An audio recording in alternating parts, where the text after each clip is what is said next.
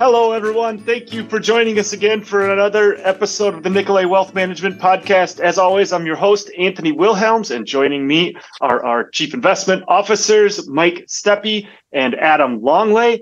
We have a bunch to talk about. I can't believe we're coming up on the end of 2024 right now. So, Mike, will you kick us off with a little update on some good news of why the markets have been rallying lately? Rallying. It's, it's fun to talk about things when they're going up. So if you step back and you look back over the past two months, I start with a five year treasury note was yielding near 5% on October 19th. Now you look two months later, uh, same treasury note is yielding less than 4%. So more than a 1% decrease in interest rates. And what caused that was an, a, sort of an agreement by investors that this slowdown in the economy was happening, that it was sort of on a glide path where we're going to be about 1% GDP growth in the fourth quarter. Fed officials started to sound less hawkish. The employment report showed less new jobs. While we still have a strong labor market, we're seeing a slowdown there. And consumer inflation reports were showing more progress in terms of a lowering of inflationary pressures. So you add to that that the situation, while still tragic in what's going on in the Middle East, it's not getting it, it's in terms of the wider uh, impact of that has has not it has not gotten worse, and the Federal Reserve um, people are feeling more confident that that's good that they've made this monetary pivot. They're calling it the great monetary pivot where we went from rates going up to now rates going down and we're talking about when the fed is going to cut rates. So we had this rally in the bond market. Lower interest rates certainly helped the equity market. S&p 500 since october 19th is up more than 10% actually 10.63 um, and there's been a fundamental change when you look at the market in terms of mid and small cap stocks up 14.92 and 17.81 since October 19th. So we've seen all, most of this year, what we saw was this the S&P by far leading everything else and the breadth of the market not that great concentrated in the magnificent seven stocks now we're actually seeing participation from mid and small cap stocks. Large cap value stocks outperform large cap growth since October 19th. International developed actually outperformed the S&P 500 by a little over 1%. So we've seen a broader market rally. I think in general, investors are seeing the economy slowing, but not headed for a recession. Fed would like to you know, they, they, the investors are looking and seeing that the Fed may be able now to cut rates as they go forward if the economy does turn into a recession and inflation is moderating. When you look at the price of oil with the slowdown in economic activity, we've seen that drop down uh, back into the low 70s per barrel. The dollar is weakened. That's down 3.9% from October 19th. And interest rate differentials have become less positive. When you look at a country like Germany versus the US, US rates uh, have come down more than German rates have come down. So the differential's less positive. You, you continue to see money flowing into the into the US to take advantage of those rates, but the advantage has decreased. So a, a time of a lot of change in the markets. Mike, can I stay with you on a question related to the yield curve inversion? Um, it's something we talked about when it started to invert for the first time, which is now a long time ago, and its inevitability, I'm using air quotes around that, of a recession following it. Obviously, that hasn't happened to date. Um, what you just mentioned with the 10 year falling by over a percent recently, that sounds like we've got even more inverted than we were before with short-term rates still elevated. Is is that true? And does that give us any um, foreshadowing of what's to come? give us some indications. I mean, when you look at it, generally speaking, you do get a, a recession after the curve inverts. And when you look at it, we may still get that. We're now at a point right now where we're running at about 1% GDP growth for the fourth quarter. And that that's not a you know that could easily slip into a recessionary mode. So we we we could still get there from from where we are. Well, th- thanks for the optimism there. We can, we can still get there. Adam, Mike, I'll come back to you in a minute with a question about inflation. But Adam, I want to touch on that uh, magnificent seven comment from Mike and maybe give a little context for 23 on how that magnificent seven carried what Mike mentioned with small and mid cap lately and what you see for 24. Yeah, and I, I think everyone probably knows by now what those seven are, but we're talking about the seven biggest publicly traded companies in the U.S. within the S&P 500. It's going to be Apple, Microsoft, uh, Google, Amazon, Facebook, Tesla, Nvidia. Collectively, they make up about a third of the benchmark. You know, at one point this year, that's where essentially all the gains came from. Um, those seven stocks had produced over 100% of all the gains.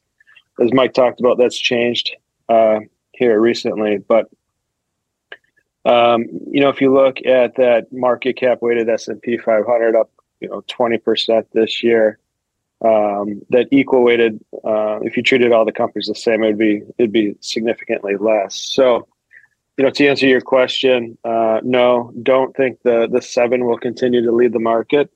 Uh, first thing I'd point out is, um, if you look at today as an example, the S and P 500 is is trading at a, a the year to date high. However, if you look at the seven stocks, um, only half of them are, are also trading at year to date highs, and actually three of the seven are, are off their highs. And they've really been trading sideways for the last couple of months. So I think you've already seen some of them lose their, their leadership. Um, and actually, since late October, um, that equal weight index, where all the companies are treated the same, has outperformed the market cap index by three percentage points. So I think it's already started, and I think it continues in the next year, and that's the rest of the market catches up. Well, Adam, my experience is that breadth of returns is generally a positive thing in markets. And so when we saw these really concentrated returns in that top seven, that's not generally an indicator of good things to come. But right now we're feeling some good things. Is the uh, widening set of positive returns in the market a positive looking forward? Yeah, you, you call it technicals. You want to see breadth. You want to see a lot of companies doing well. That's a good proxy for what's going on in the economy. When you've got only a couple companies doing extremely well, and these companies appreciate and grow to be trillion and three trillion dollar companies, at some point, right, they can't go on forever. It's really hard for a three trillion dollar company to, to double, let alone do it in a couple months. So you really need those smaller mid-sized companies to to to participate, and we're starting to see that, and that's definitely a positive indicator.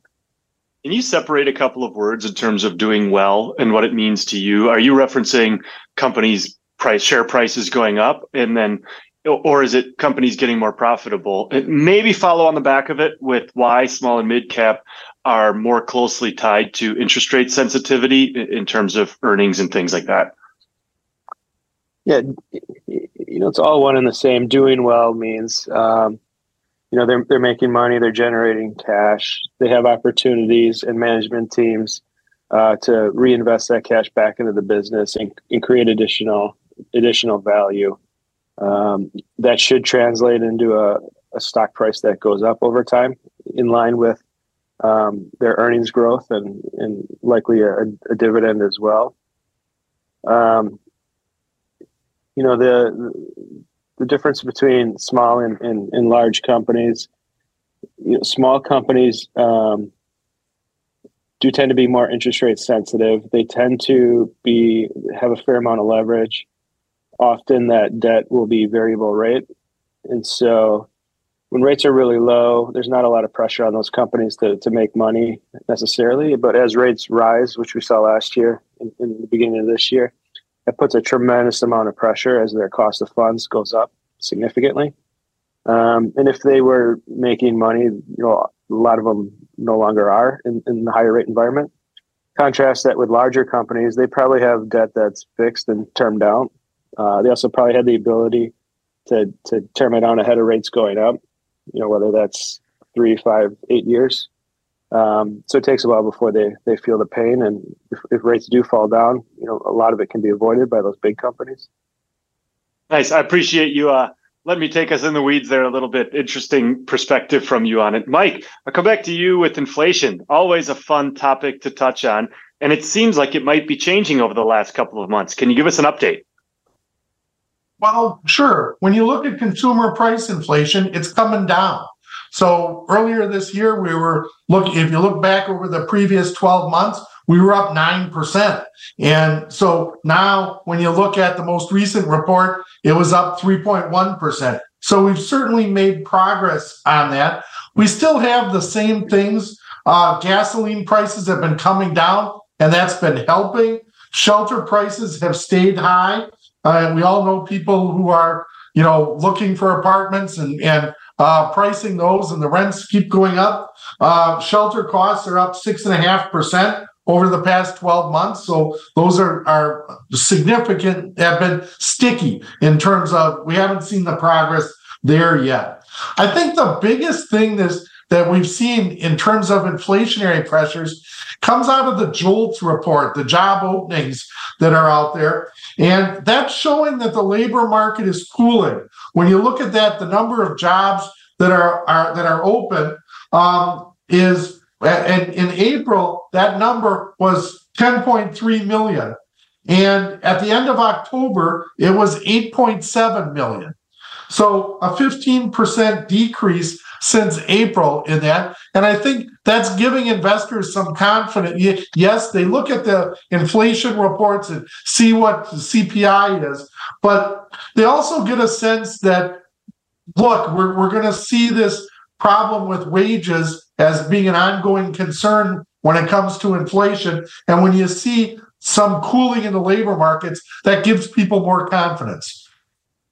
That's great, great perspective. Uh, Adam, come back to you about financials. It was an awfully tough start to the year, and that springtime was really rough on a lot of financials, but things seem to have been improving over the last six months. Can you give us an update? Yeah, financials have done really well. Um, maybe as a as an example, we'll highlight regional banks. Just looked over the last six weeks. Regional banks as a basket are up uh, forty percent. Just a, a, really strong return. I think there's a couple things you can point to. One, uh, obviously, interest rates have gone down a lot. That that benefits um, this group. Just think about mortgage rates were seven or eight, and now they got a six handle so the demand for mortgages should increase, um, as well as the affordability of these homes. So you, you should see activity, and, and uh, obviously that's a profit center for for banks. Credit quality so far of the loans has stayed really strong, which is which is good as well. And then you think about a big overhang on this part of the market was often a lot of these banks own bonds, and those bonds, as rates went up, um, had unrealized losses, and that was a big overhang. And so, as rates have come down and the value of those bonds have gone up uh, for some banks, um, that has put them in a better position as well. So, um, just a, you know, a couple of tailwinds have, have emerged here, and, and just a lot of the negativity has, has kind of gone away. And I think people recognize that this was part of the market that had gotten really beaten up, and, and there were some opportunities there. Well, when we think about parts of the market that have gotten beaten up or opportunities, maybe you can connect us to overseas and think of the EAFE or Europe, largely Japan in that mix, but largely Europe.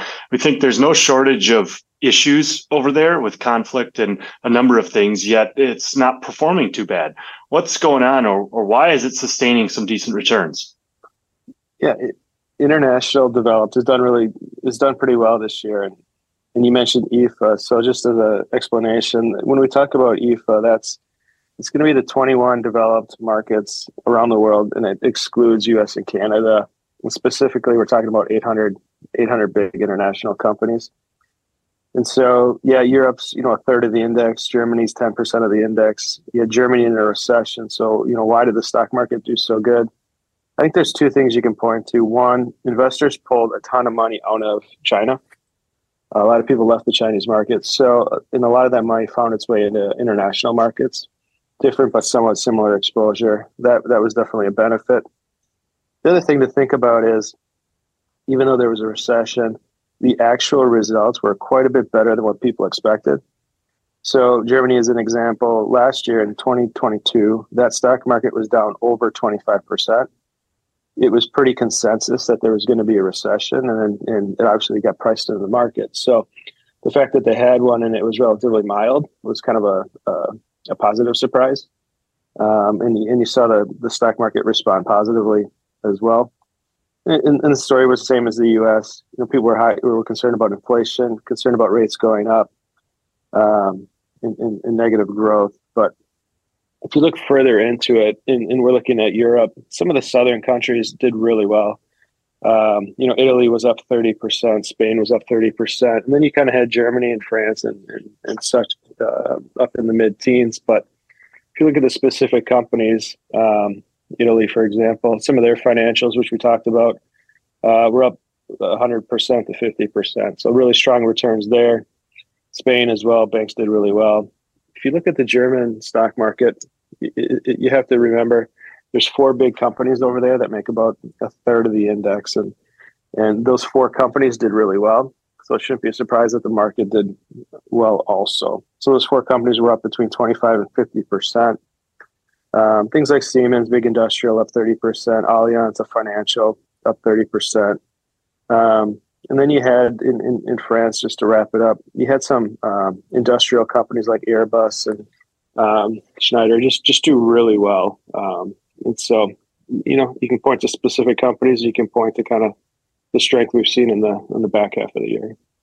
I love the perspective on that and being able to dig into each of those markets. It's a nice diversifier for portfolios with some currency uh, benefits in it too. Uh, I'll stick with you, Adam, and give us just a comment more broadly on sectors in the U.S. You touched on industrials overseas in some of those different markets, but what are you seeing looking into 24 for equities?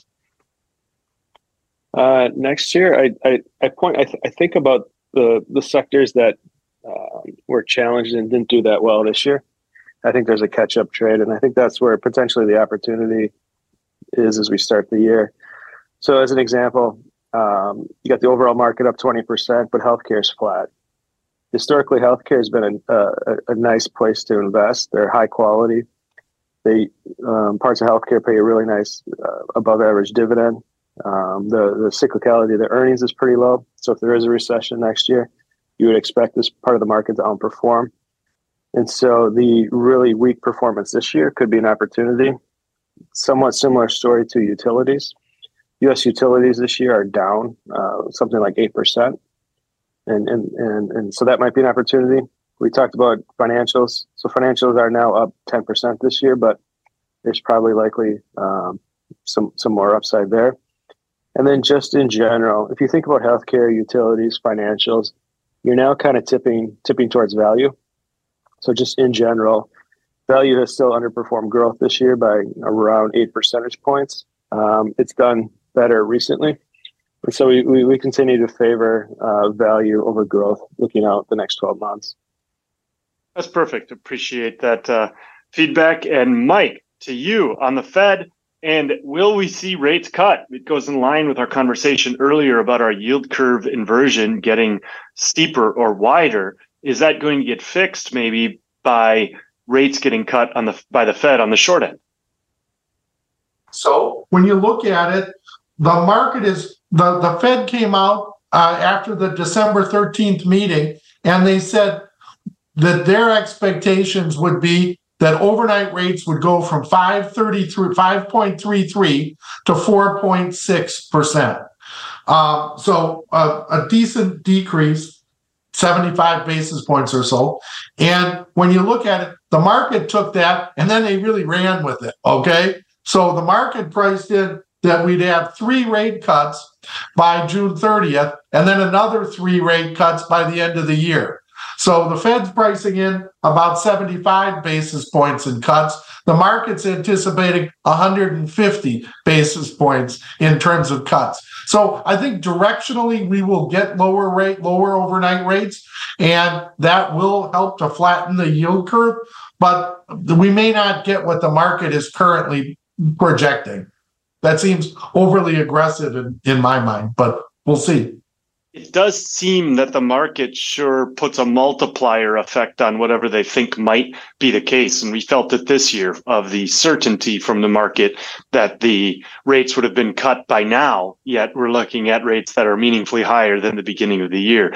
So uh, I'll take your guidance on uh, the, the remainder of the year. Adam, one more favorite topic to come back to you, and it's oil. I think all of us are enjoying this uh, holiday travel season, looking at gas in the high two dollars range instead of the mid threes.